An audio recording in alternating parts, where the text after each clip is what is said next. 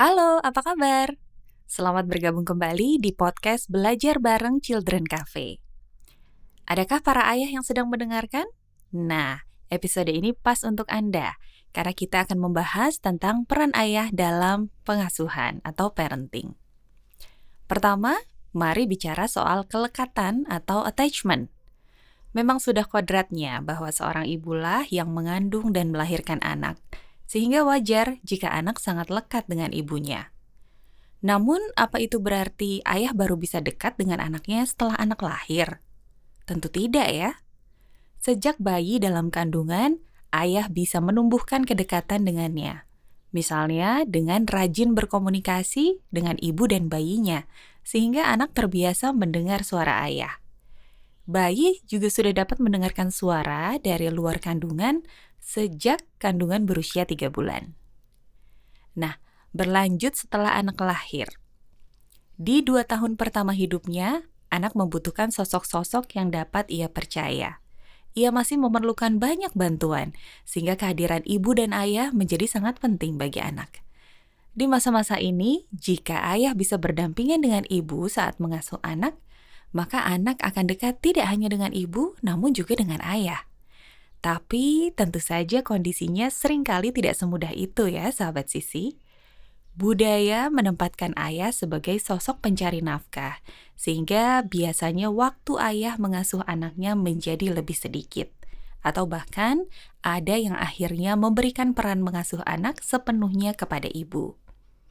Tapi Anda pasti sudah sering ya mendengar istilah quality time.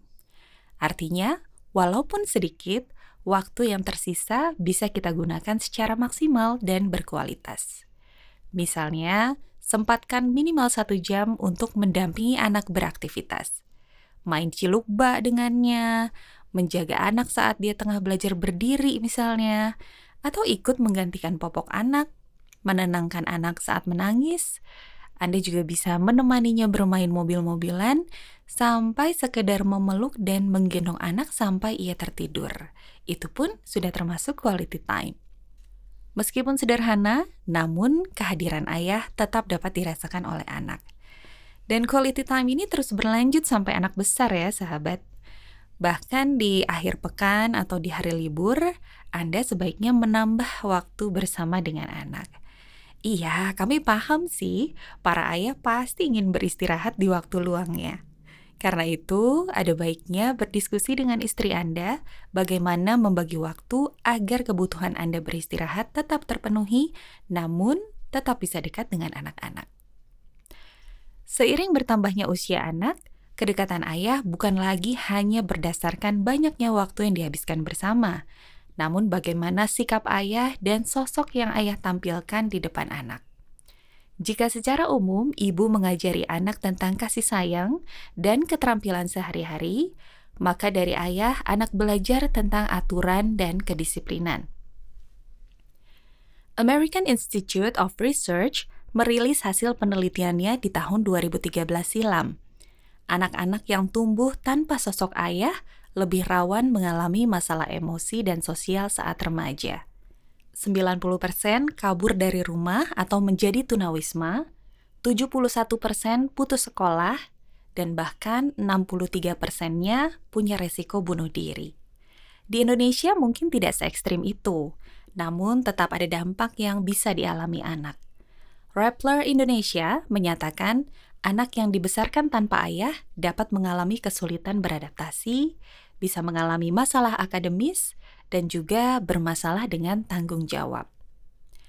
Sahabat Sisi, memang menjadi ayah itu bukan perkara mudah. Sebagai orang dewasa, kita perlu sadar bahwa perilaku kita adalah contoh bagi anak-anak, sehingga menjaga sikap dan perilaku bisa jadi hal utama yang perlu kita perhatikan. Dari seorang ayah, anak bisa belajar banyak hal, di antaranya keberanian, kemandirian, kontrol diri, kedisiplinan dan ketaatan terhadap aturan, belajar tanggung jawab juga, dan keteguhan. Nah, meskipun tidak bisa hadir 24 jam untuk anak, tapi ayah bisa hadir 100% saat bersama anak. Jadi, mari para ayah, letakkan sejenak gadget Anda, Lupakan sejenak pekerjaan Anda dan melebur sepenuhnya saat berkegiatan dengan anak-anak atau remaja Anda. Nah, baiklah sahabat Sisi, kita akan ketemu lagi di episode podcast selanjutnya. Untuk lebih banyak informasi tentang parenting dan perkembangan anak, kunjungi website childrencafe.com. Sampai jumpa!